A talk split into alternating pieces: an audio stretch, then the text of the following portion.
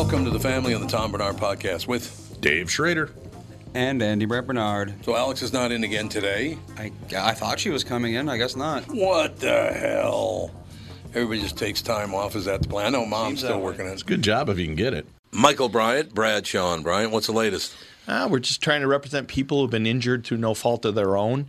We're trying to talk to them before they talk to an adjuster or before they take a settlement that isn't something they should get based upon their injuries. How many people are out there in different, not in the law business, that love to run around scaring people before you even get to them? Well, adjusters will want to settle cases and Right. they want to close files. So, based upon that, they do what they have to. Um, I think there's a lot of circumstances where they probably act as attorneys where they're not attorneys and they try to explain people's rights or they give them a certain view that if they look at it, and what I always say is this if the adjuster really truly thinks the offer they made makes sense, they'd have them come see us, you know? And that's exactly my question is you have to understand who has the best, your best interest in mind, correct? Well, you want to know what your rights are. You know, whether Yep, or not you yep. decide you're going to hire us or not, that's a choice. It's a free consultation, and you want to understand what your all your rights are and what coverages you have. And plus the fact I hang out with you, so you got to be a good guy if I'm hanging out with you. Eh, maybe. Okay. Ladies and gentlemen, Michael Bryan, Bradshaw, and Bryan. Doug, how are things going at Burnsville and Coon Rapids Nissan? Well, we're in first and second place for the year in Minnesota. That's pretty impressive. What do you think the secret is? Well, clearly people like overpaid morning DJs that can't throw a first pitch over the plate. That hurt my feelings on so many levels. Sorry, some people actually like these goofy ads, but there's a lot more to it. I think people really like the one price upfront approach. They know they are being treated fairly. Yep, the free 10 year, 150,000 mile powertrain warranty doesn't hurt either. So, what's going on this month? Well, inventory's finally getting better. We've got 75 Rogues and 25 Pathfinders available for delivery this month, and Nissan just came out with 1.9% for 36 months for people with good credit. The way interest rates are climbing these days, that's pretty darn good, Dougie. With all those rogues and pathfinders, free powertrain warranty, and low interest rate financing, no wonder Burnsville and Coon Rapids are setting records. We're like the Aaron Judge and Roger Maris of Nissans. No, no, you're not. Catherine's trying to track down a, uh, a priest or a chaplain or something to come to the uh, come to the funeral. I guess it's not an easy. Did you know? I didn't know this, and she's not the one who told me. Another friend told me that when you hire a uh, a minister, a priest, whatever, they get paid cash in an envelope. Yeah.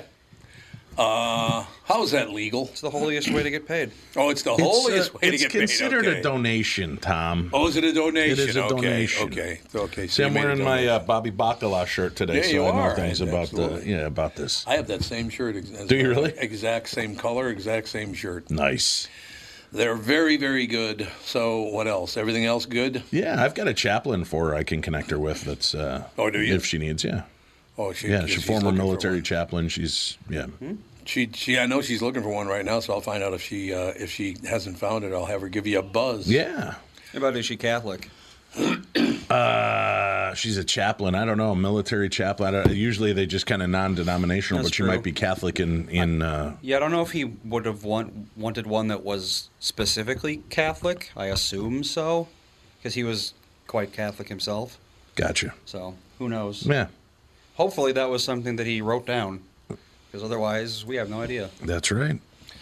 It's all true. Although I got a bone to pick with the Catholics. There's a lot of them out there. I've been told. There are. When my There mom are, passed yes. away six years ago, she was in the hospital. I said, uh, "Do you want me to go get the the uh, priest to pray for you, mom?" Because she was getting ready to say goodbye, and she said, "Yeah, please." And I went and I got the priest, and he goes, "Oh, I can't pray for her. She's Lutheran." Yep. what? I said, What? "You're a priest." And he goes, "Yeah, but uh, I'm a. Catholic priest. Yep. You got to call your Lutheran." I go, "She's going to pass away in the next ten to fifteen minutes." And he just kind of shrugged his shoulders. I, mean, I could have throat punched him Mm-hmm. right then and there. I was like, "You're a priest. It shouldn't matter what denomination. Isn't that the whole idea? You, I you go pray for the people and try to help them." I don't get it. Catholics won't. Uh, well, hardcore Catholic churches won't give communion to non-Catholics either. It's interesting that they'll take the money as my mom's dying in their hospice center, though. They were okay with that Mm. for a non-Catholic. Well, she should have just converted. Yeah, right then and go. there. All right, There I'm Catholic. spot. Last minute conversion. There Sure. you go. I've never understood why my belief in goodness is different from yours, and therefore it's better. Yeah. What? if you believe in God or goodness, if you believe in the devil or evil, isn't that enough? Yeah. And if you're asking for a prayer, isn't that the whole concept? Didn't Jesus go sit with the taxpayers and the whores because they needed him? Absolutely. He didn't hang out with the rich that paid to be part of the church. He, he went to the people that needed him. Ah, it's exactly why I've always looked at it. I, I like how the rules change once the money gets involved. Yeah. Because you know that's what this is all about. Well, so be it. I don't know. I know. It's a Very just, weird deal. You can't even worry about it. I'm still I mean, bitter six years later about it. I just it just honks Mm. me off. I'm like the only thing my mom wanted was somebody to pray over her, a priest, And he somebody to- wouldn't and he do wouldn't it. do it. Wouldn't come in the room.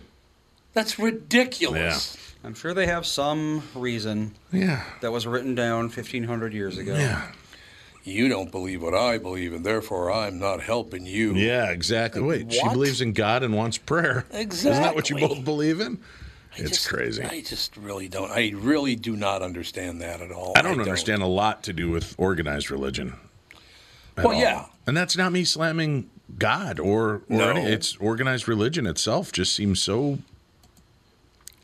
outdated and poorly thought out. So, in other words, organized religion. You mean money? Yeah, well, there's that. That's what it's all. It I is. know. It's money. Mo- every time money gets involved, it ruins everything. Well, I told everybody always asks, why do you think there's such a, a resurgence in the in interest in the paranormal? And I said the the resurgence of, of paranormal interest always happens around wartime. Oh, that makes and sense. Yeah. you recall it was around 2003 when things started to explode with shows like Most Haunted and all of you know Dead Famous, all those shows. Right. And then it started propagating here in the United States. It was right on the heels of 9/11. And Yeah. people went back to church seeking answers. Remember, churches were overflowing after 9 11 attacks. And the church uh, groups saw this as, oh, look at all the new tithers we have. Oh, and they yeah. went into tithing ceremonies, or, or Yeah. not ceremonies, but sermons. And I went in and tried three or four different churches because I was looking to see if I could Right. connect with a speaker that could help us make sense of this. And and each one saw dollar signs. And it was a five minute sermon and then the rest about why we should tithe. And this is the most important time to tithe. And tithe, tithe, tithe, tithe, tithe. And that's for people that don't know, that's you, you should be giving us ten to twenty percent of your income. Of the income, yes. Yeah, because Right. we want to put a new roof on the church and we want to build a new fun land for the kids, you know, area and we want to do this and and it was not answering the questions, the tough questions that were being asked of the church at the time. So people strayed away from it seeking spirituality. But you know, a tithe Seeking is answers. tax deductible. It is. I know. I've tithed. I've been a tither, even though I I've don't go to church. Yeah, I like that. I, I used to tithe quite often, and you know, hey, it is what it is. You you give uh, you give your percentages, but uh, I just didn't like the fact that that's all the church seemed to care about. Yeah. was your money. Well, the thing is, makes I was just asked a few weeks ago if I believed in God, and they said yes, I believe in God. Mm-hmm. And they said, why is that? And I said, because God basically is just a shortened version of the word good, and I do believe in goodness. Mm-hmm. And that wasn't enough for them. I said, it's just a coincidence that God is a shortened version of good, and D evil is the devil. I mean, it, come on. Did we make it simple enough for you? I mean, but people don't see it that way. They really don't Yeah. see it that way. I, I, I, yes, I think there's good, and yes, I think there's evil. So therefore, Sure. there's a God and the devil. This is going to tie in very nicely with your first guest today. Is it? Yeah, Well, I'm glad to hear that. yeah. His Well- book has the word evil in it. There you go. Oh, it does really? Yeah. Oh, look at the yeah. Look at that, huh? Instead, we became evil, a true story of survival and perseverance. Ooh, this ought to be good. Mm-hmm. This ought to be a good one. Sleiman Nejim, I think is how you say his name. That would make the most sense to Yeah. me. It would, yeah, it would make some sense anyway, but he's going to join us in about one, two minutes somewhere in there. Yeah, I think Alex might be here. Alex showed up. What do you know? Finally, after all this time, you know, Can you believe it? 45 minutes late, but I'm not 45 minutes. also, I We started the show at 10, I was don't you know? Talking to mom. I, I just saw her a few minutes ago, so that was good. She's working on getting a getting a priest for uh, your grandpa priest or a deacon. or a deacon or somebody. Do they? Oh, um, do you know if the priest slash deacon needs to be Catholic? yes. Oh, okay. Oh, it Well, I guess Dave's out of luck then. I don't know. I, yeah, I'm not oh. out of luck. It's, wants. it's not like I get a percentage for referrals. Well, wait, you said it's a woman, right? Yeah. He was Ca- Catholics don't Yeah, allow that. Oh, they don't. it, yeah. Okay, yeah. We Yeah, can't no, help you then. he was very Catholic, so Yes, my that's mom what I wants said. him to be What if we can get an Catholic archbishop? person. You know what I should do? I should go over to Cardinal. St. Anne's in North Minneapolis and go, you got nothing better to do? Come on over. Yeah, great idea. Mm-hmm. What's wrong with that? Yeah, and she's like finishing. Oh my gosh, What? dying is expensive. Yeah, it Dying sure is. is. expensive. You're Yeah. and that's right. before they take forty percent of your net worth. Yeah. I know. I yeah. My friend Dana was over at my house last night, and her mom works in a funeral home. She's like, "Yeah, it's big business." It's all money. Dying. We were just talking about that. Oh, really? Yeah, and it's such a monopoly too, because you Oh, can't yeah. you can't just like take Grandpa and bury him in the backyard because No. it's like, well, we don't want to spend any money, we'll just put him here because that's illegal. Mm-hmm. Well, the amazing thing to me, and we've talked about this many times before, is that our politicians all about money. It's all. Well. it's more about money than anything else. Our school system now is all about money. Well, that's probably one big reason money. people tend to scatter ashes. Well, you also that doesn't cost any money. There right. you go. But- But you also have to realize that there is a reason that we don't just bury people willy nilly, and Well, that's yeah, because they disease, are. you on, know. Yeah, they leach into the water Yep. source, Yeah. and that wouldn't be good. yeah, be There's a reason coffins are made to withstand a nuclear blast. yeah, right. So crazy. I know when my mom passed away, we went. My dad and I went to sit down with the funeral home. We're like, we already own. Uh, three plots because my grandfather bought them when he passed before he passed, and then he got buried in New Orleans, and so the only person there was my grandmother. So we had these plots already, and they're like, "Oh, okay, great. Well, um, to to break ground, put her in, do this, and it was going to be like ten to twelve grand." Jesus. And I'm like, "But we already own the plot." They're like, "Oh yeah, that's just to dig the hole." I go, "Give me a shovel." twelve G's to dig a hole. It was hole. Crazy. Can My I dad, my dad and I the shook our head, and then we went in and they showed us the coffins, and like the cheap coffin was around five grand. And my dad, you could just see him sitting there tabulating things, and he's like, "Whatever it takes, just do it." And I go, "Well, I got a question for you." I said, uh, "What's the what's the cremation story?" So they told it to me. So we got her cremated in a nice urn and everything for thirty five hundred bucks. There you go. And I, because I asked my dad right then and there, I go, "So what's your plan when you go?" And he goes, "Hey, let's focus on mom first. and I said, "No, what's your plan?" He goes, I really don't care. Put me out at the end of the driveway in a garbage bag on on Sunday. I couldn't And agree I said, "Well, how about if I get you cremated, mom cremated?" When you when you go, I'll put your ashes in a giant Mrs. Fisher's potato chip tub with her ashes, shake it up, and I'll go spoon out cups at every national uh, preserve around the United States. There he you goes, go. "Sounds like a plan," and that's what we did. Yeah, that's basically what Melissa's grandpa said. Something like a Folgers can or something like that. Yeah. He didn't care. Yeah. Why would you care? I don't know. I guess it depends on what your belief is in terms of the afterlife and stuff. If you're hmm. Egyptian, the integrity of the body is very important. Well, I- ancient, ancient Egyptian, I Yeah, say. ancient Egyptian. The thing I don't like is the viewing the corpse. No, what the hell do you thank want to do that for? We had Don't need that. that. I think that's for closure. To It is see- for closure, closure. yes. I got closure. My I got it. mom did not look like my mom. No. she looked like skeletal No, remains when she it's went not away. pleasant. And Oh, it's so we elected not to, and we had her cremated beforehand. So we had just the urn, this beautiful angel urn, Mm-hmm. and all of my my dad's old Catholic buddies and friends. Why no? f- Oh no, wake! We, we want to see her. We want to. So I opened up the phone and showed him a picture. He goes, Ah, there you go. he goes out loud. Oh my God, she looked like hell. And I go, that's why we don't have a coffin here. It's horrible. We Yeah. my one of my mom's closest friends died quite young in a accident. Oh, and horse? Yeah. Yeah. And we went to her wake and it was an open casket and this is a woman that never wore makeup ever in Oh, her they life. cake the makeup her on. Mm-hmm. hair was always like a frizzy mess and that's how we knew and loved her. And at the wake she had just she was like tan and had like Yep, pink lipstick on. on. and I was like Well, it's This because your skin what she turns was- this yeah, it's like- unnatural gray, so Yeah. they got to cover that up, and your Yeah. lips recede. They got to fix that. I know, and it's, like just I not- understand why they did it, but I was like, this isn't the way that I would want to No. see her the last time. Like, It's very coated in artificial and, makeup. and yeah. unlike life. Have you Yeah. seen the new version of, of burials they're doing now or, or wakes where they pose you? And a lot Oh, yeah, of rappers that, are yeah. doing this. Oh yeah. The Yeah, they- pose with the body. I can't remember what it's called. It's like called extreme, not hmm? taxidermy, but extreme, Extreme embalming or something like that. And they, like they it. do. They've got him sunglasses leaning against the wall with a Oh, yeah. cigarette in his Oh, yeah. hand or Yep. something. And they're, you know, it, to me it's crazy, but I guess that's the way I would want to go. See, Who's I the- want one of those voice activated things so when you walk by my coffin, you hear psst, Extreme embalming. psst. Yeah, extreme, Extreme embalming. embalming. Extreme Apparently, Let's it's like a weekend at embalming. Bernie's kind of thing. Yeah. You know Yeah, it what I sounds loved like is the he was an R and B. He was not a rapper. He was an R and B singer, When he was died, he was buried in his Lincoln Continental. They buried the entire car. Who's know? that? It's a big I can't plot. remember. It, it, I can see his face. He's wearing sunglasses because they mm-hmm. stood him up in the corner, by the way, before they put him in the car.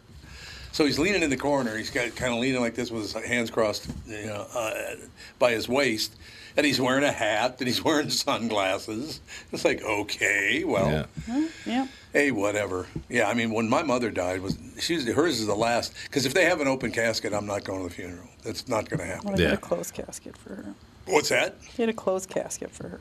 Not uh, initially. You could Really? see her when I first walked in. You could see When her. I was there, it was closed. Yeah. Oh, I didn't go when we were near it. outside, What's that? and everyone was like in a line. Going no, no, that was in the mortuary. Oh, Andy, I what- know. Yeah, I never went in. Oh. I oh, was you didn't just go in either, outside. Alex? There was in the mortuary. She, they, they had her casket still open. Okay, Well, because I was so uh, weirded out by how I saw Vicky, mom's friend, that I was like, I'm never going up to see an open casket ever again. No. Because I'm like, this is not how I want to see this No. Well, person. People have the this last time. Hollywood idea that when you die, you just look like you're sleeping. Yeah. But that No. is not how it goes. No. Not unless it's been like, you know, 30 minutes. I was gonna say within the first hour and a half, Mm-hmm. Well, you Here's a good example for you. The last one I did walk up and look, because I did not walk up and look at my mother, I could see her way across the room that I could just see like the top of her head. So I knew it was open. But I had a friend that went to Vietnam, got killed in Vietnam. They sent him home, they buried him. The problem is he's a United States Marine. They put him in his dress blues, or whatever it is in the Marine Corps, I think it's dress blues, with his uh, military lid. Don't they call it a lid? Yeah. Probably not a in the cover. military. They call it a cover. They call it a cover in the Marine Corps. It's not a hat; it's a cover. Mm, of course. So they put his hat on, but you could still see the bloody thing in his forehead where the bullet went in. Yep. It's like, why do I want to see? I mean, it was colored over, but you could still see where the hole oh, was. Well, yeah. I mean, yikes. I mean, who needs that? See, these are good conversations to have today, isn't it? Deo de Mus- Dia de Muertos? los I can't say it. yeah. No, it's it's the It's two until days after? today. Yeah. Well, no, it's like there's All Souls Day and carries Dia over, de yeah. los Muertos, whatever it is, but it rolls over for like three days from Halloween till today. Oh, it's like a David, so- Ramadan uh, kind of thing. Yeah. So in we a way, But I love the fact that they're, you know, the Europeans have an interesting take on a lot of it. When you go, you know, because I go over to Europe all the time to do these tours, these haunted Mm-hmm. tours. We'll go to these old crypts, and they have little lease deals on there. So, They like, you do? bought this crypt for 50 years, and at the end of 50 years, if somebody doesn't pay the lease, out you go. And, and Really? somebody, yeah. So where like, do "You're- go?" You're not there anymore. It doesn't matter. Get rid of it. And that's the way they, they treat a lot of Well, in this stuff. 50 years, physically, you might not be there. Right. There's So- nothing left. Yeah, and some of them have leases you can do for 25, 50, and it's cheaper to bury them if you've got a five year lease, 10 year lease. Yeah, and then they yeah, just take them out and probably, I would guess, burn. Probably. do you think you just burn the bodies? Probably. And Well, just that's, throw yeah, away that's how cremation works. Is basically all that's left is bone. I've been into a couple of antique stores where I've seen the uh, Mortis pictures. Have you ever seen those where the families like pose the dead person Yep. with them like a family portrait? No, I'm good. And I'm always like, that's a, but we just had a different take on the way we handled death. That you know, and, and with the the Day of the Dead, uh, you know, a lot of the Hispanic families will go have picnics in the cemeteries and have Yeah. meals and prepare a meal for the dead. Because And they believe that the dead person is basically right there with them. They just Yeah. can't see them. yeah, but it's a great. Isn't that a better way to do it than the way we do it? You know, yeah, like they're dead and it's horrible. yeah. So they're everyone's always around. You just celebrate them. Yeah. I think that's great. Well, it's funny. It reminds me of a Simpsons quote, one of the early ones. Uh, I forget exactly why, but Ned had a close call with death, mm-hmm. and his Ned and Maude were very religious. They were like the religious people in Springfield. And Maude goes, "I was so scared you were going to go to the eternal bliss of paradise." because it's funny because Yeah. if you're Christian, you believe that when you die you're going to go to heaven, which is a good thing. Yeah. But we still don't want people to die because it's a bad thing. Well, it's bad for us. It's, It's- those yeah. that are left behind. It's We're kinda- not if you think mourning it, for them. We're it's kinda mourning for us. Yeah, if you think about it. Yeah. Yeah. It's like, oh well, you're going to go to heaven, and I'm stuck down here. What the hell? That's well, Yeah. you know, with the ghost hunting and dealing with the paranormal, a lot of times the spirit realm have have said when we've asked, "Why are you still here?" It's because you won't let us go. The concept being, and, and they did a really It's great your version. fault. Yours Yeah, well, there's a me. movie called uh, Ghost Town with Ricky Gervais. I heard that's really good. It's an awesome what I- comedy. that's what It's a I've great heard. movie. He get, he has a near death experience and he can suddenly see the dead. And he tries to ignore it and then decides to start Oh, helping yeah. Mm-hmm. them. And then he just basically kind of the the, the whole idea is we're not the, the ghosts aren't haunting us. We're haunting the dead. It's our inability to let go. Oh, Our inability to say goodbye. And that's what you know. I've I've still not gone for a reading. You know, people are always offering. Do you want me to try to connect you with your mom? I'm like, no. I feel like I did it all while we were alive. And Yeah, if she's go. off Yeah. in heaven now, let her enjoy heaven. If she wants to communicate, I'm always here. She knows how to reach me. If you're fascinated by aliens, ghosts, cryptid creatures like Bigfoot, then I have the show for you The Paranormal 60 with Dave Schrader. Each week, we investigate different claims of the supernatural, bringing you the top guests and experts from around the world. Listen on all of your favorite podcast platforms. TuneIn, Pocket Casts, Deezer, Amazon Music,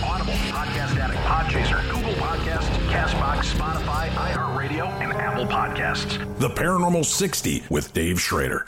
Tom here with my good friend, CEO of North American Banking Company, Michael Bilski.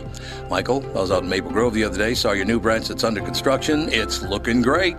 Thanks, Tommy. We're very excited to open our new Maple Grove branch in the Arbor Lakes area later this year. Well, the way I do math, that's the sixth North American Banking Company, and you only have five fingers. How'd you get to six? I used my computer.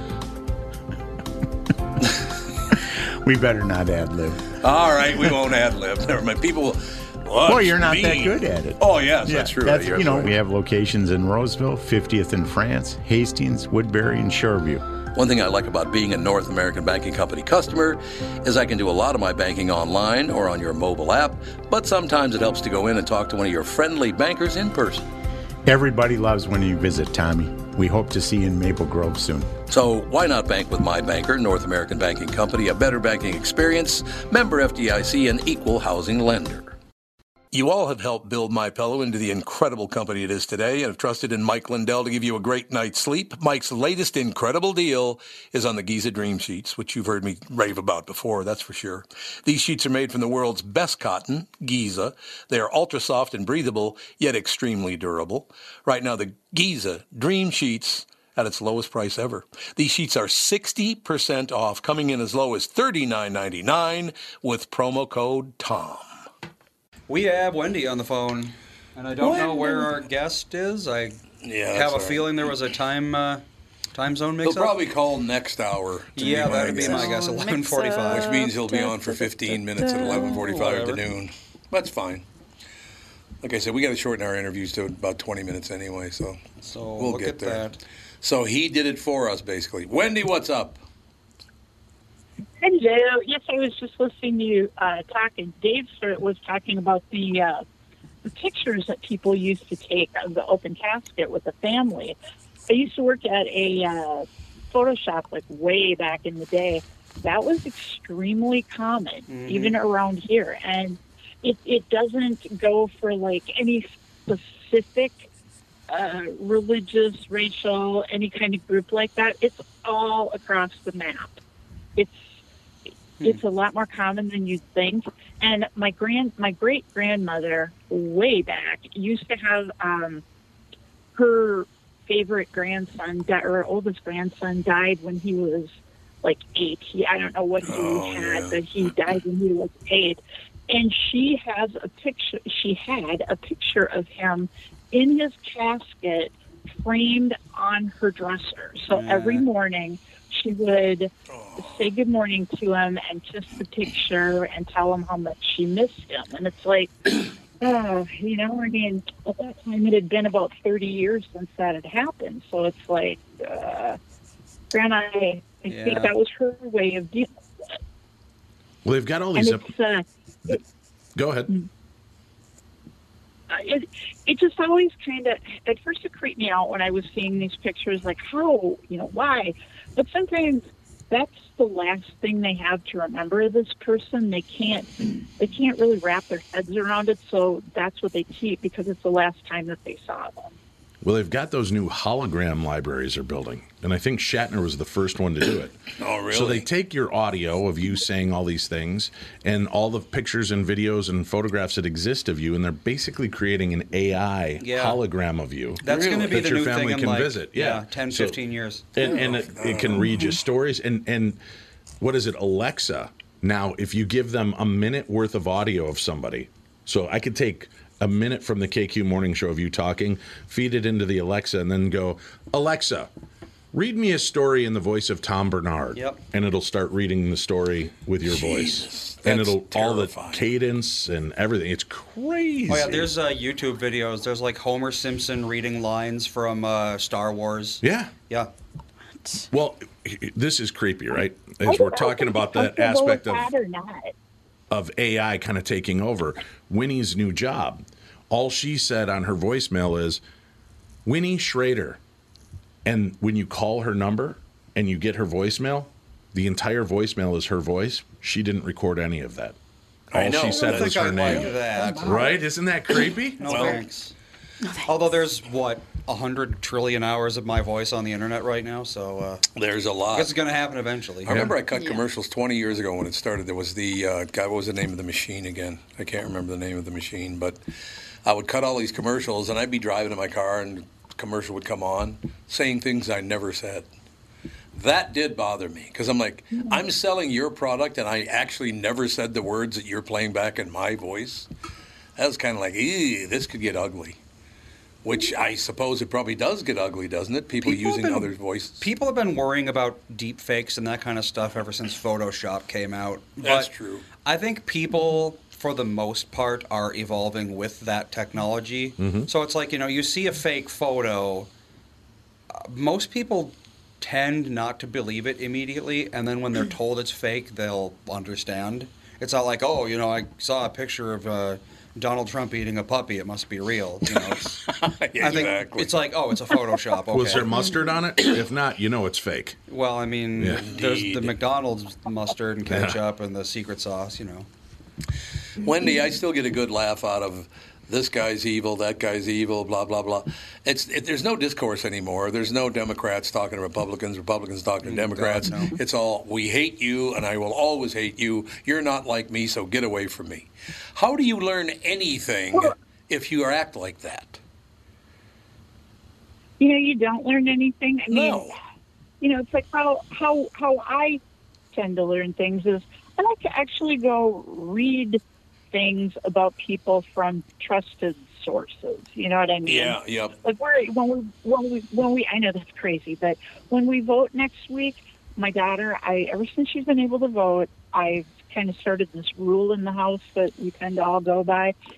We download a copy of the uh, the ballot from our area, and we re- we actually research the people that are on the ballot. Also, crazy talk, but we research the people on the ballot to see.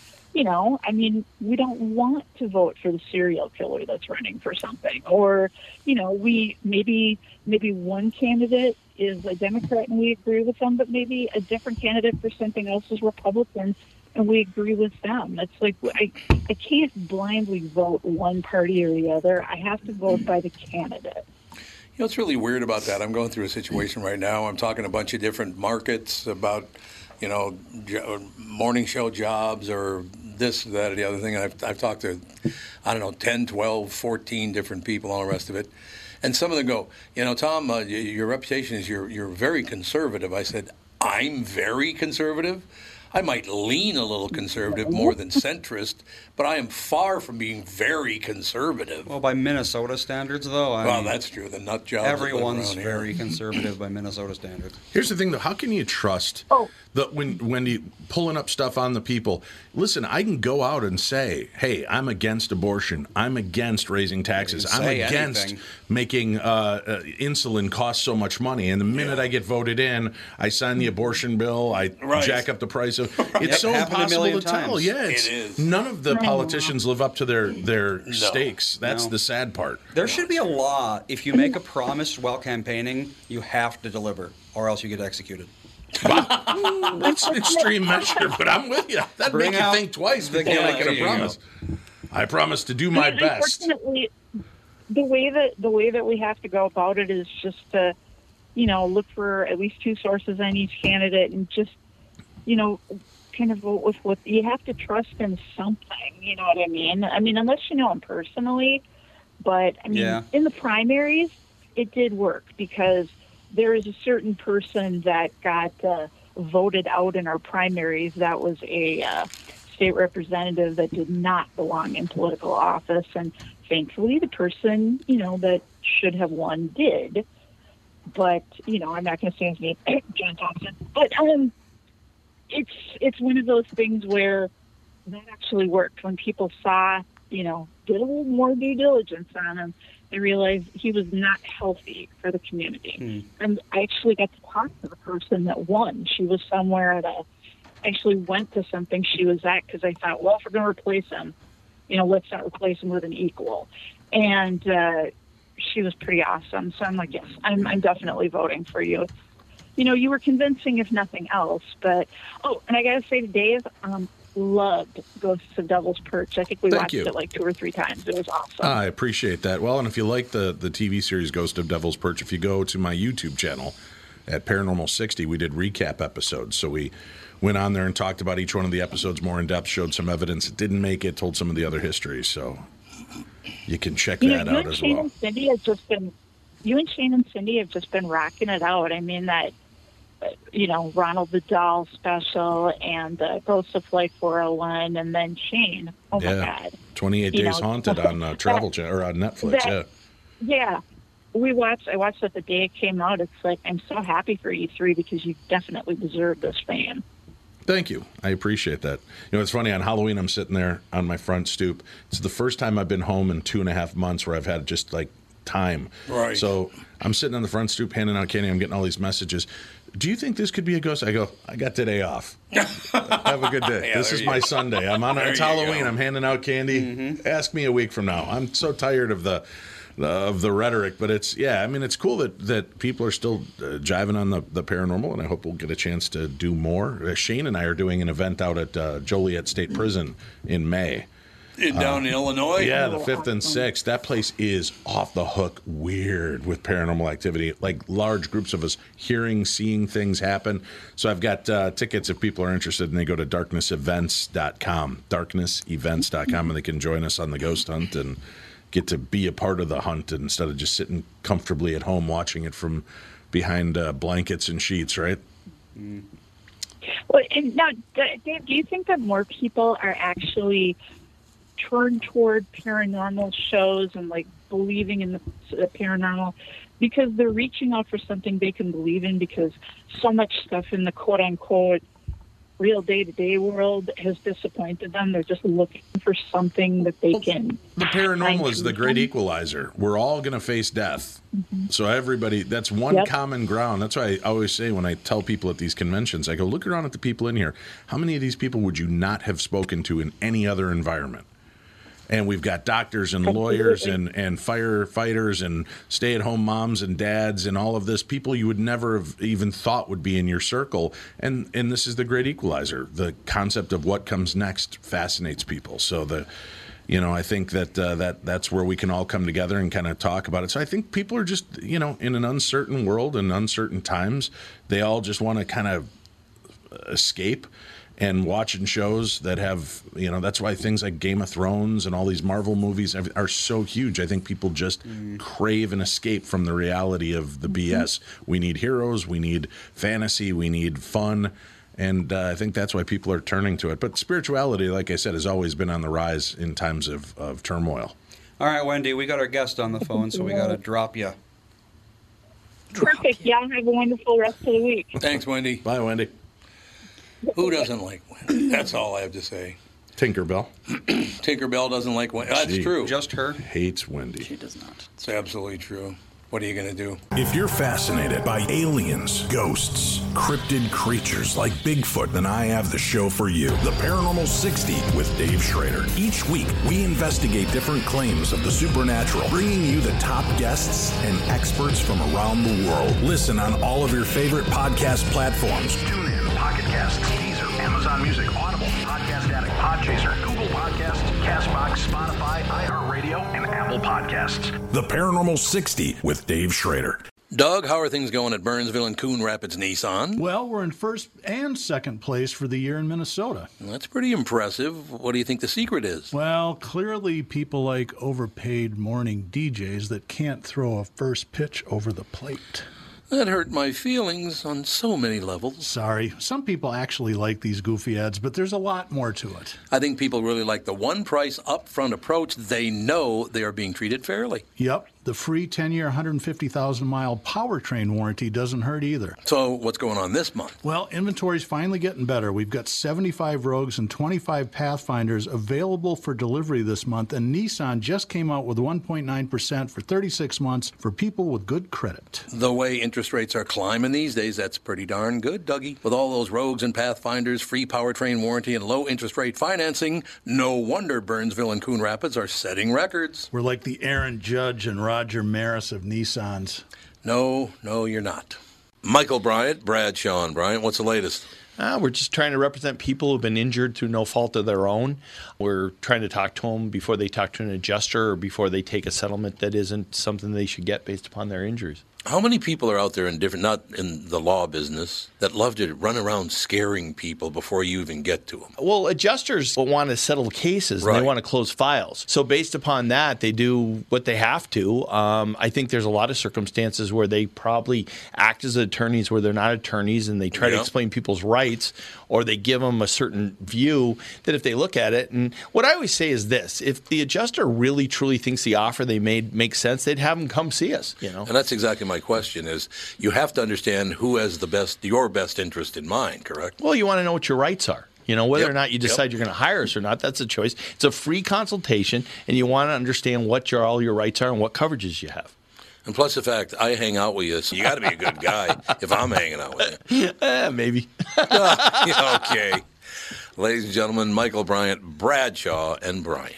Uh, ladies and gentlemen, please welcome our very special guest to the show, Slayman Najim. Is that how you say your name? Is it Slayman Najim? Uh, Sleiman, my name is Sleiman Nejim. Lyman. Sleiman, okay, so, Sleiman, and you pronounce it Nejim? Yeah. Uh, Nejim, N-E-J-I-M. Indeed. So, Sleiman, how are you today? How are things?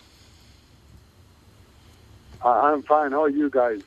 We're doing extremely well, as a matter of fact. Instead, we became evil, a true story of survival and perseverance, a powerful story of struggle, survival, and hope for the future, is told by one of Denmark's most successful artists. The violent, compelling debut, co written with journalist Dart Adams, provides a complex portrait of one man and the various ways in which every social system that was supposed to help had failed him. I cannot wait to hear about this, Sleiman. I'll just hand it off to you. I want to hear where did the story start? Yeah, the story starts in like in uh, 1982 when I was born in uh, Lebanon in a refugee camp called uh, the Beautiful Eye, translated into English, uh, Ain al Halwa.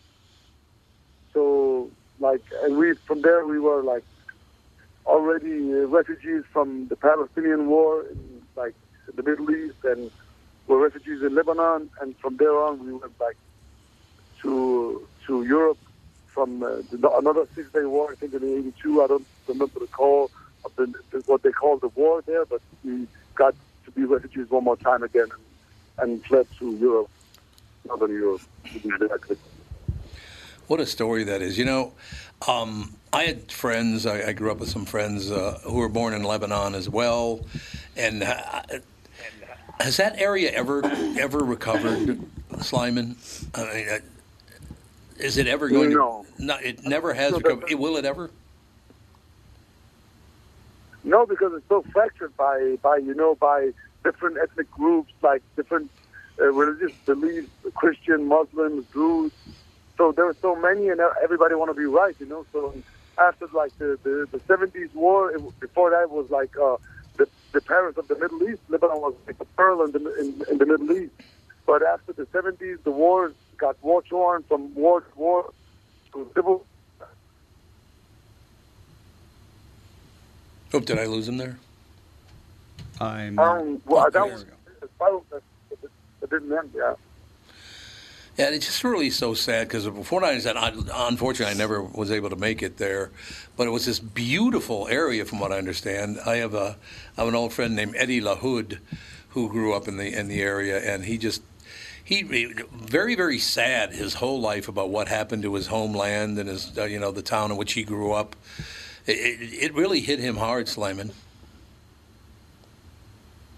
Yeah, it's, of course it's sad, but I'm, I'm, as I said, like we were refugees from Palestine, so we in Lebanon we didn't like have the equal rights Yeah. as the Lebanese people, Yep. or you know, we were also refugees there and lived in refugee camp with a, with a, a little bit of uh, what you call a normal life there. So, so before we even got to get a life in Lebanon, we were refugees one more time from the Lebanese wars and civil wars.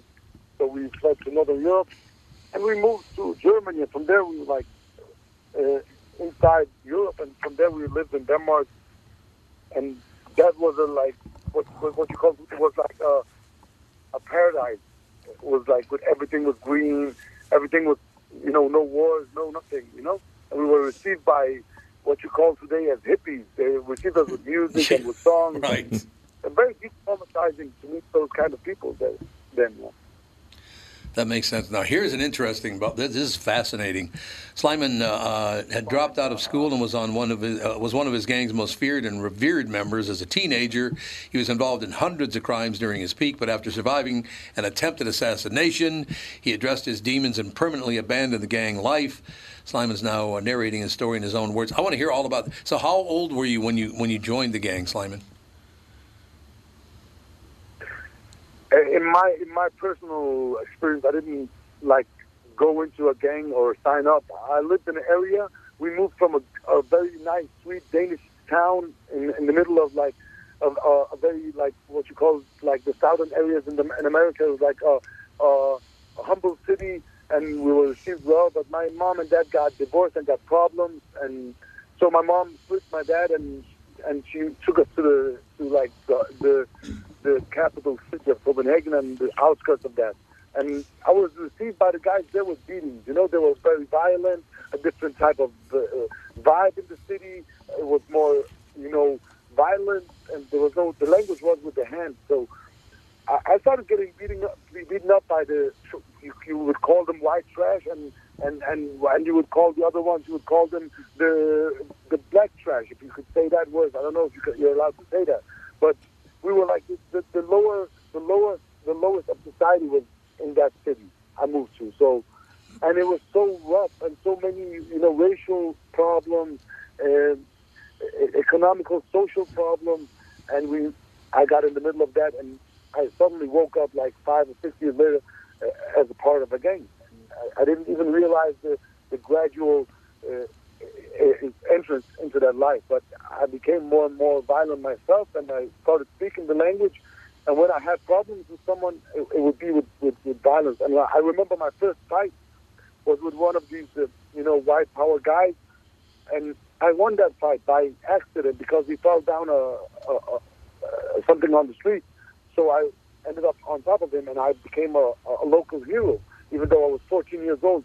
And at that time, I was really like I got drawn into that attention and that love and that acceptance because I didn't get it anywhere else. So I became like fond of that life, and I found it like someone who took care of me when no one else wanted me. So I became criminal, I think, at that exact moment.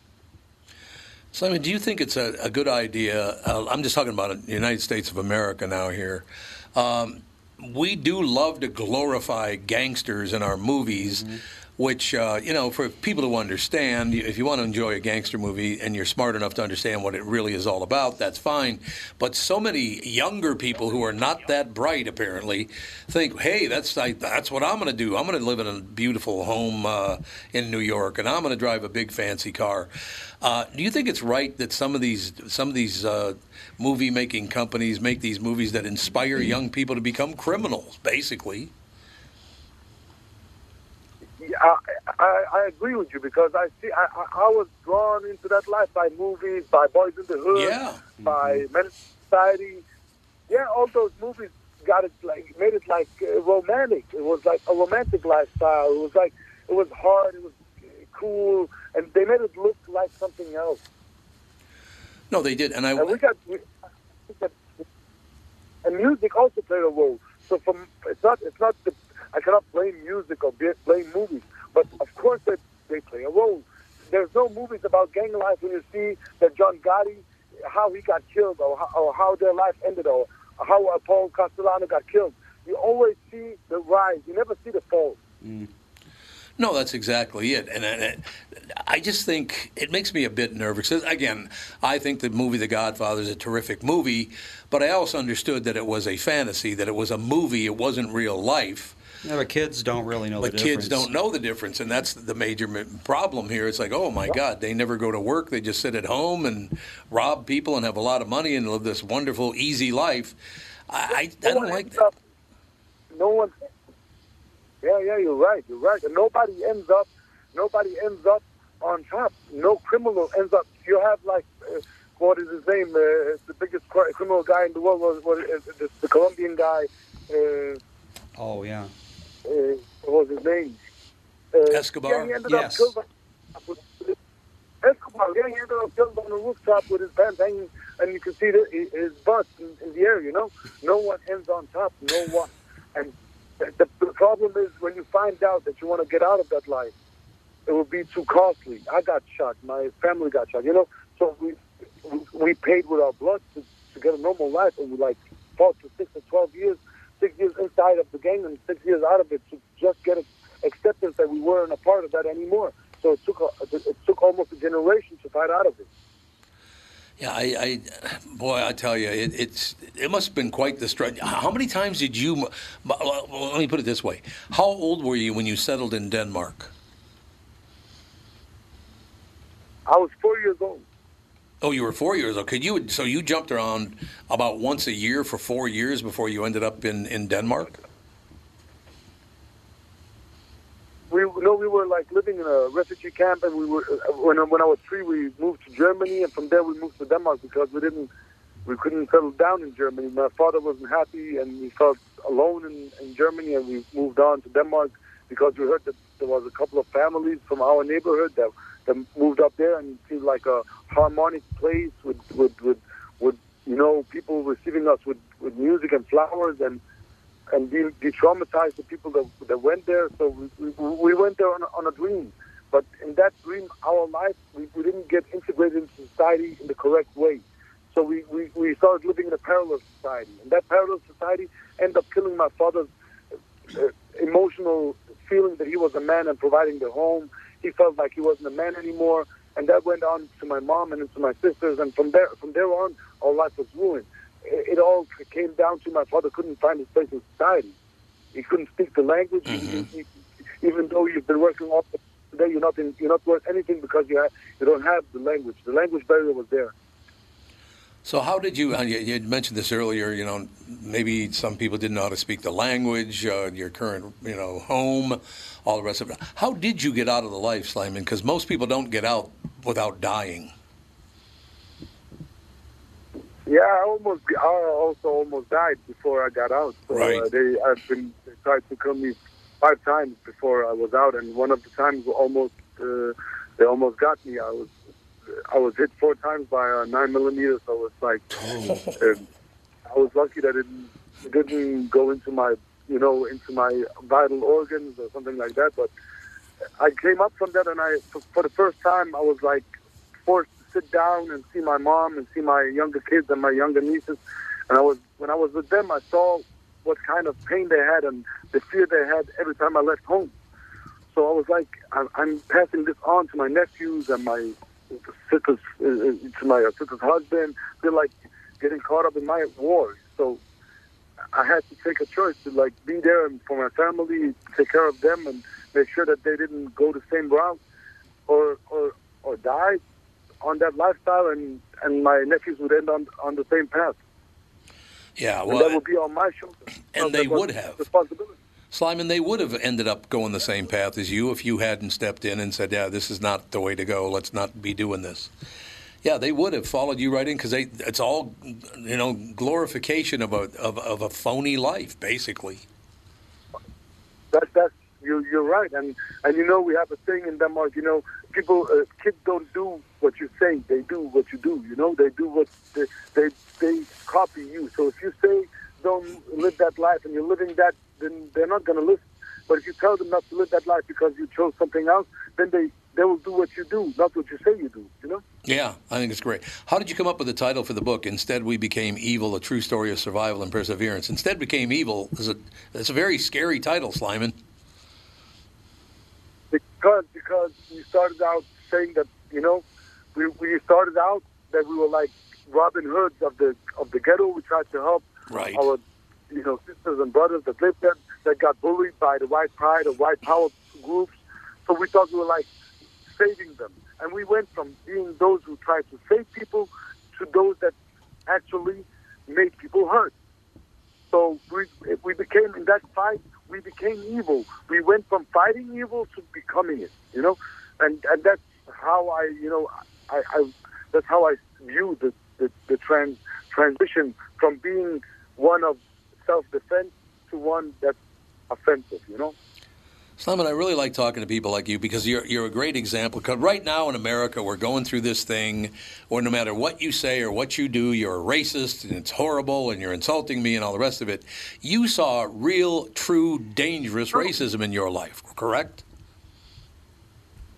Yeah, yeah, and, and uh, to be honest, from my point of view, I don't see that. That's the, No. that's the, you know that the, that's uh, the, the, the, the, the thing about the thing about that racism. You know, of course, there's racism. There's racism on all all sides of the aisle. If you look on the, the the foreigner side, or you look, they're all pick, they're picking on each other, and they all need help. You know, they're in the same boat, and they're killing each other. You know, or fighting each other on on issues like my side of the street or your side of the street, and in the end, they're not looking at the social uh, mess they're in, and no one is like talking about that. You know? Yeah, I, I see. We need more people like you, Slimer, to stand up and say, you know, this is. I, I use a term. I always call the, the the neighborhood "whispering acres," where all these, you know, pretty wealthy people live, and they all live in gated communities, and they all have this perfect life, but they're all experts on what goes on in the inner city, whether it be in Denmark or Germany or wherever you are. They don't even know what true racism looks like. They think they do, but they have no idea. Yeah, yeah, yeah, yeah, yeah. Now everything, no matter what you say, that will be called racism. The real racism, no, they haven't seen it yet. No, I don't think it's like you have to go back in time or go back to Germany or Hungary or these countries where, like, you, I, yeah, the real racism they haven't seen it. Now, if you say this guy, if I call someone black or call, call someone orange, then then I'm racist. It's so easy today. So you're not. It's almost like uh, a basket not to talk about these issues. Yeah, I mean, it's the whole thing is absolutely ridiculous. I'm really glad that you came out with this book, Simon. I like the way you talk about things. You talk about it very honestly. You kind of look back at your life and say, "I made mistakes. I wish I hadn't made those mistakes, but I'm doing my best to get uh, get past them." The name of the book, instead, we be- became evil: a true story of survival and perseverance. I think it's a great name for a book. Because if you tell kids you want to go down that path, you want to become a gangbanger, so you're choosing evil. That's what you're doing is choosing evil. It's a great name for a book, Sleiman. Yeah. That's the truth. That's the truth. It is. Sleiman, thank you so much for your time, sir. The book is available on Amazon and everywhere, correct? Yeah, it's available uh, on on all these pages on uh, Amazon, on Penguin Random House, everywhere, everywhere. So now, where are you right now? Are you in the United States right now? No, I'm in Denmark. I'm uh, Oh. working on, uh, uh, you know, uh, what you call the juvenile youth uh, program, where we're helping youth with uh, with issues like I had myself, and I'm trying to like help them that's in my position now. Sleiman, thank you very much, sir. Have a great day. All right?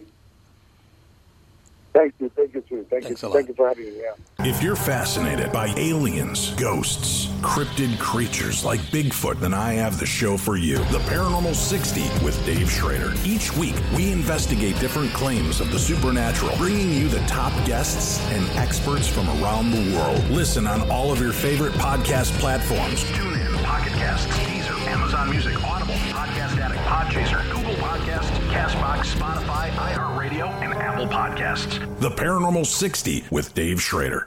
And we are back with stretches picks. You know, Tom, uh, there's a lot of analysis that goes into these picks. Yeah.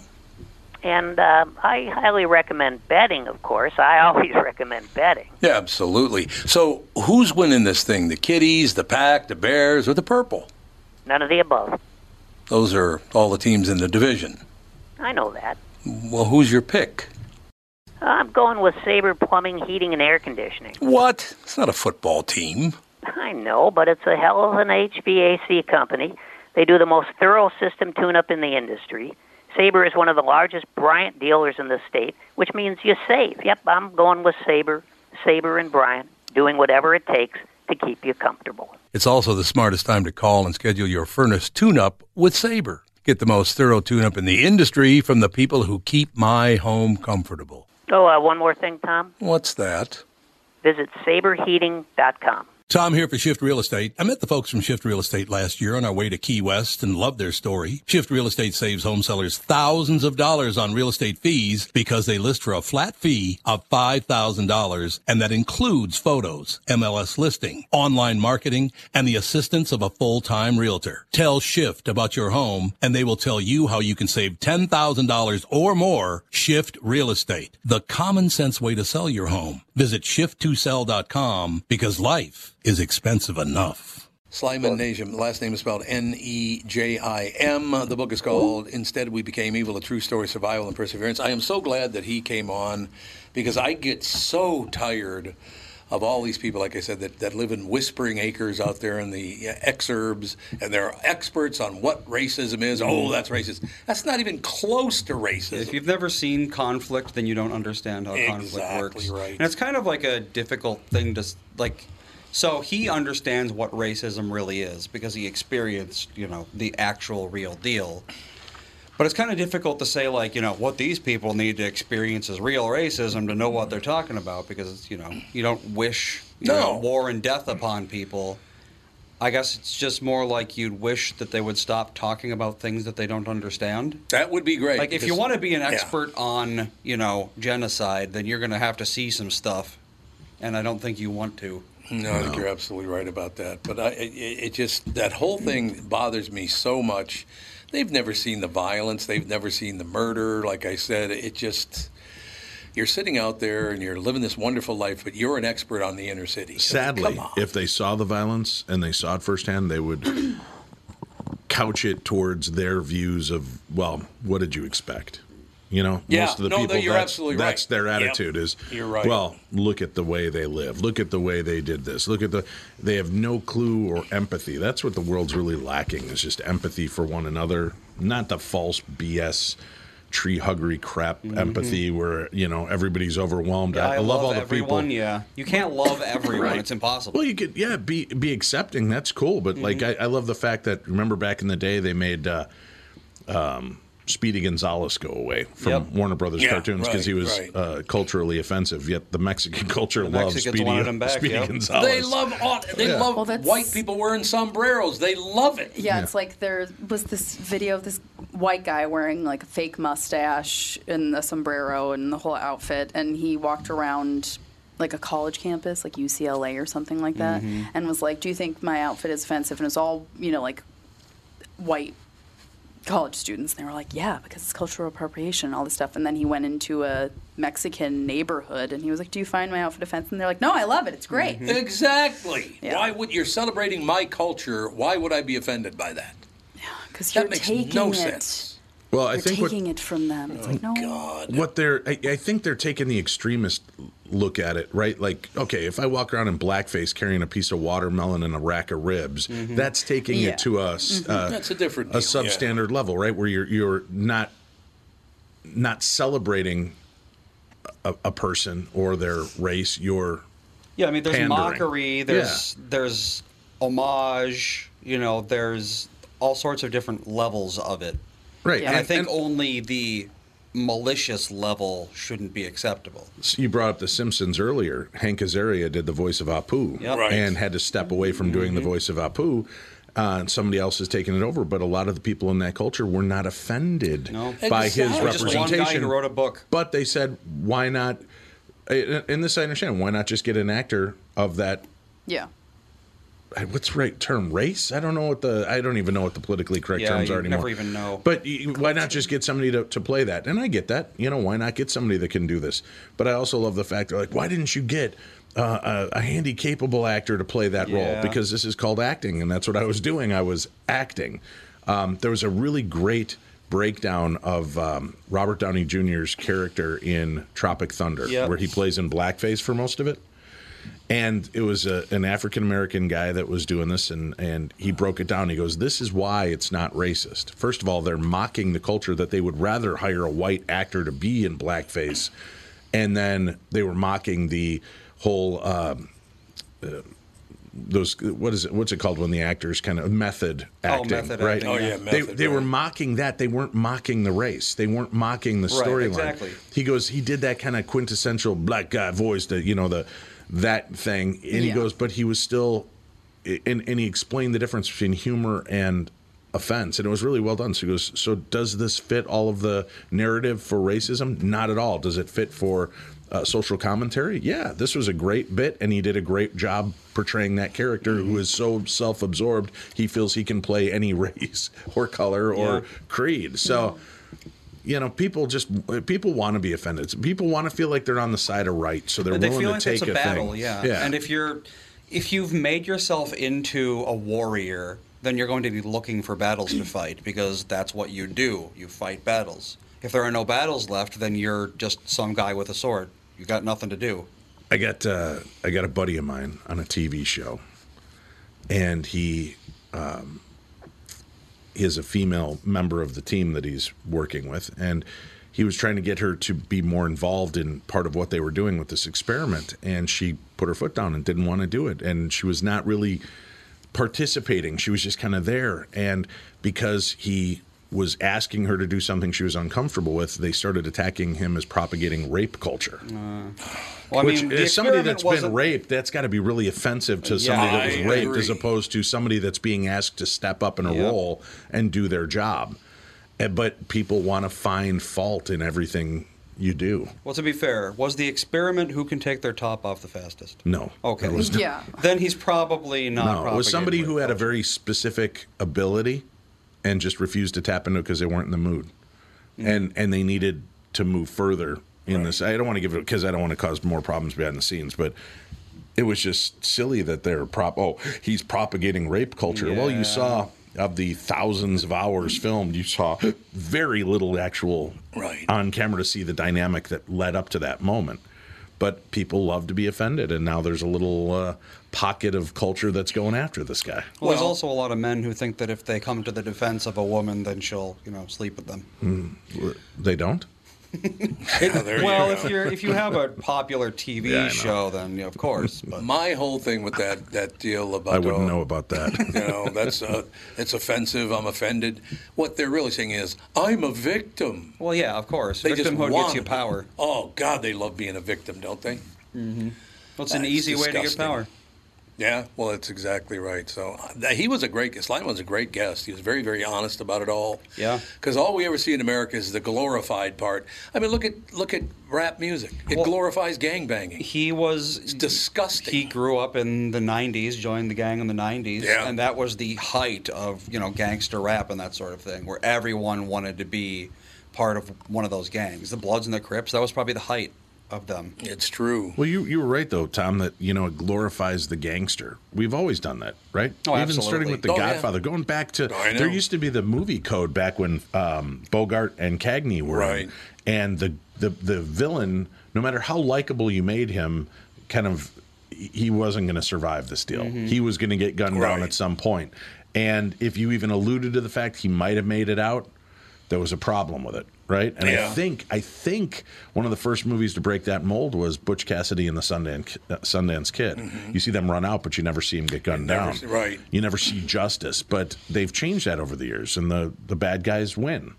and Yeah. which is sad because that's life. The bad guys win. Yeah, they do. You know, and they they do these things now as a glorification to a degree. Sure, it sure looks cool to be a, a mobster and have all that power. Right. People falling at your feet and doing what you want, having money to blow everywhere.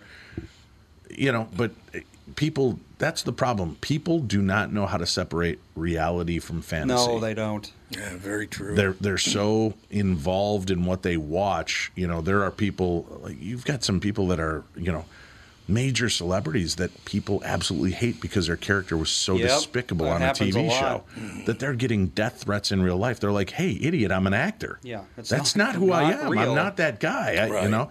But I see even in the little bit of popularity I have with the TV show, there's a lot of people out of touch with reality, like Yes. crazy oh, oh, out of oh, touch. yeah. You know, and they're. Oh, yeah. I, I have to warn you before you film the next episode. That was a demon that did this to you, and their fate. And I'm like, you realize we filmed this series a year ago. It's just mm-hmm. airing now, so Yeah, no, you you're incorrect. But they're, Right. you know, they're telling me. Oh my God! It's it, if you're not careful, it's going to kill one of your children. And I'm like, uh, why would you even jump into that conclusion? Did you watch the episode? But people have that want and desire to help, but then they don't know the Mm. proper way to do it. And I think that's why there's so many social warriors out there trying to find something to, Yep, they're to trying jump to on fight a board with. dragon. Yep, there, but there aren't any. Yeah. Or if if there are, it requires a lot more than you know liking something on Twitter. Yeah. yeah. Yeah. exactly. What? What? That doesn't change the world? A lot of people, that's all the power they have, so that's what they do. They're like, I got to do something right, but technically, no. Doing something useless is really no different than doing nothing at all. Yeah, you just stir people up, Mm-hmm. getting more people incited into anger. I, it's it's a weird world. Did you see the new deal? Speaking of Twitter, you have to pay to be verified now. Yeah, well, I Eight dollars a month Yeah, for lately I've subscription. heard it's eight. I, I've heard as much as fifty though. I don't know. Which know. okay, so there's one side of it as um, and and I get this all the time. People will write to me and they're like, "Dave, you're friends with Zach from Ghost Adventures. Um, does this seem right? He I've been talking to him online for a while, and he's sending me these private messages under his private account, and uh, all of a sudden he's borrowing money. he's doing this. I'm like, No. and I've told people, I go, well, first of all, he's probably the best off paranormal TV personality out there. He's never going to have to borrow. Yeah, I was going going to to say it's like, well, I'm a famous TV guy, Yeah. but can I borrow fifty bucks? Yeah. But if you like, also watch the show and listen to the way they speak, and then your text comes in, me, I'm also a fan of your. Yeah. Thank you for follow my show. I know. Yeah. You know what? Are you talking to Tarzan? It's- It's Uh-huh. obviously somebody from another country who's running it through a translation Yep. document. They're trying to hook you for cash. Yeah. And uh, I actually got rooked. Uh, Paul Williams. I was trying to have Paul Williams, the mu- musical guy, the the musician, Mm-hmm. on my show because he created some really great songs that have paranormal themes to them, Mm-hmm. like Rainbow Connection. Nobody thinks Yeah. of it, but the whole song is about the paranormal. And I reached out to him through his pages on on social media, and he wrote back, and he's like, uh, "Yeah, I'd love to do the show. What do you pay?" Which isn't isn't out of the not- line. yeah. And I'm like, well, you know, I don't pay. I, I just do a little paranormal podcast. I'll have you on for five ten minutes. I just want to talk to you about the song. Uh, but I get it. You know, you're you're busy and you have a life. So if you can't do it, eh, well, I can. I'll, I'll tell you what. I can do it for a hundred bucks. I just need to have some skin in the game. For all right, okay, a hundred bucks. I'll talk to Paul Williams. Mm-hmm. And then, uh, then it's like, but could you just help me instead? Could you get me this Amazon gift Oh, card? that's and I was like, oh, always- son of a bitch. That's always a massive red flag. the gift cards. gift card. But you need the check marks to a degree because They do serve a purpose. Yeah, yes. yeah, there's people out there that pretend to be Cindy Yep. Kaza, the medium, Mm-hmm. and they're putting up "Let me do reading for you," eighty dollar, Yep. right? Yeah. And then people are buying these readings that don't happen, and then they get pissed pissed off at the real Yep. celebrity. yeah. so the the blue check marks do have a point, but then like now, dipshit that bought the thing, uh, uh, Elon Musk. He's like, oh, no more of this elitist thing with the blue check mark. It was never about being elite. Well, it the- was about making sure that you were speaking to the actual person. That's Right. what verification was. Well, I will say this is that they did make it into an elitist thing. Because originally the concept was making sure it's the real person. Right. But they started rescinding people's check marks when they started saying things that they didn't like. Right. And that is when they ruined the entire concept. Sure. Because if you're taking away someone's verified identity, you're saying this isn't even really a verified identity. This is just a mark of approval. But now you could go on and set up a Dave Schrader account and elect to pay. Well, so it's and anyone be- who that- pays. That's the way it's currently. That's the way they're Mm. introducing it. So you could pretend to be me and be fleecing people for money. Ah. Um, so it's it's there's some. That's it, that's not about elitism. It's about making sure that the people following them are not Doing Oh, but it's this. still elitism if you're just paying for it because it's saying, "Hey, I I've can afford to pay this." a month, yeah. exactly. It's it's Yeah, basically just yeah. like a mark that says, you know, I've got money to blow on something stupid. And I will say, and the one th- I've tried to get verified on Instagram and Twitter for ten years, right?